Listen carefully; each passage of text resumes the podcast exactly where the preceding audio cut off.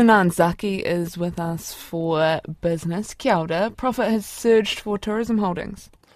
Kia ora, Charlotte. Yes, campervan company Tourism Holdings' first half profit has surged 58% on a rebound in demand, despite erratic vehicle market and challenging economic conditions. The company has made a net profit of nearly $38 million, with revenue growing 72%. It has a wide range of rental operations on both sides of the Tasman and in the US, as well as a, as well as a campervan retail operation.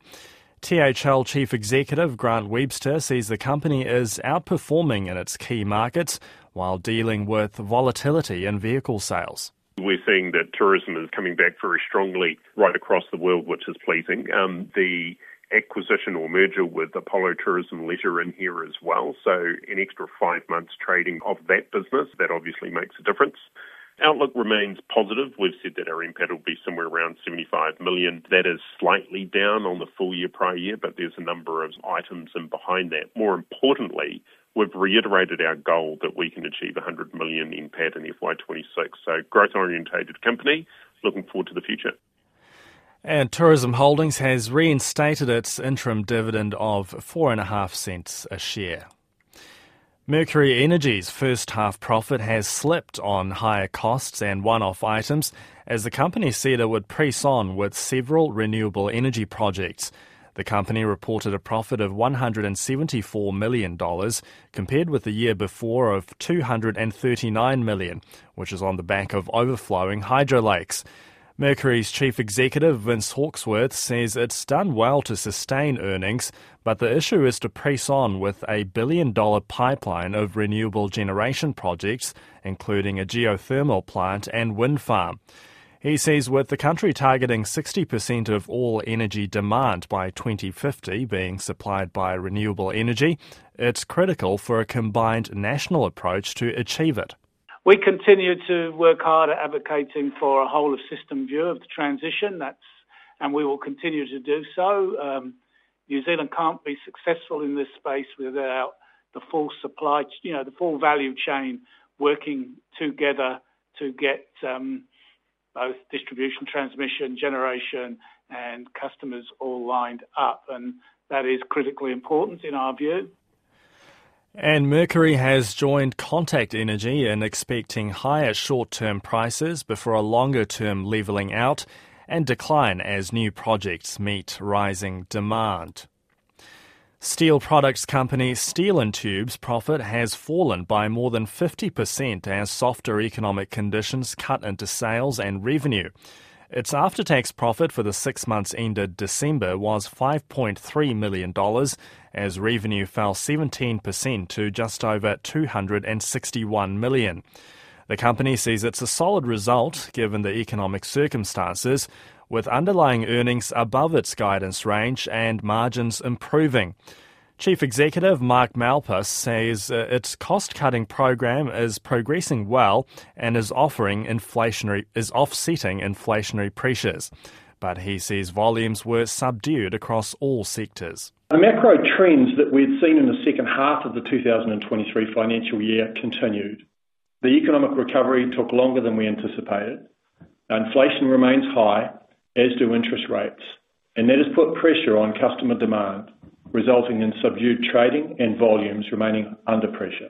Activity has also been softer uh, ahead of the 2023 uh, general election in October.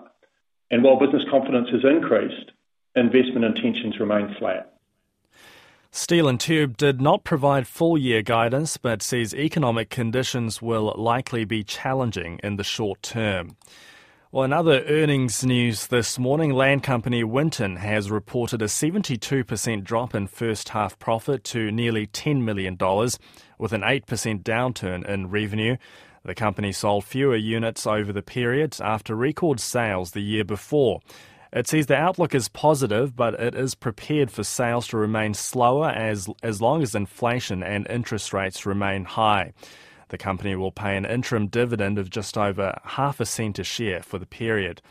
An outdoor goods retailer KMD brand sees the group's first half sales are expected to be down 14.5% on the year earlier to about $469 million. The company, which owns Kathmandu, says the decline reflects weak consumer demand with drops of 9 to 20% for its major brands. And a Productivity Commission report shows what it calls clear and strong connections between the challenges of building resilience, fostering innovation, and raising productivity. It says uncertain and volatile economic and geopolitical factors just reinforce the need to tackle these challenges.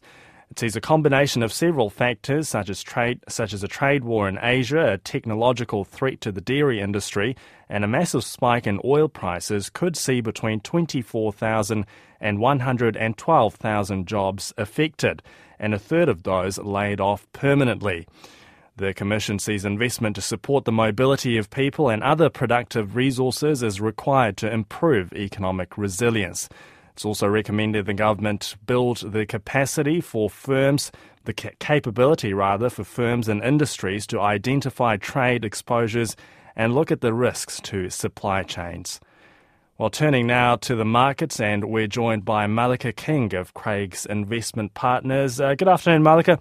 Uh, earnings season continuing, of course, a few there this morning. How are we looking uh, for the local share market?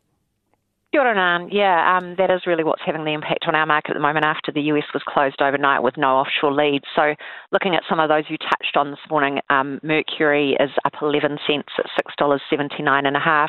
THL's down 11 cents at $3.46. Steel and Tube's down 2 cents at $1.13. And that just sees our market um, down half a percent or 58 points at 11,595 points.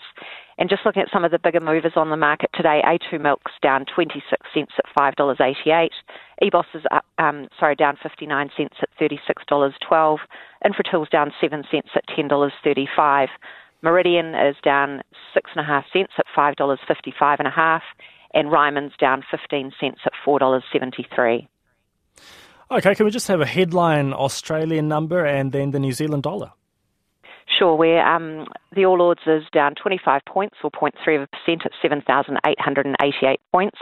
New Zealand dollar a bit weaker in this morning's trading. We're buying 61.4 US cents, 90, 94 Australian cents, 48.8 pence, 56.99 euro cents, 92.25 yen, and 4.43 yuan. And that leaves us with interest rates, oil, and gold. The 90 day bank bills are sitting at 5.725%, the five year swap's at 4.677%, and the 10 years at 4.717%. Gold is $2,017 US an ounce, and uh, oil is $83.35 US dollars a barrel.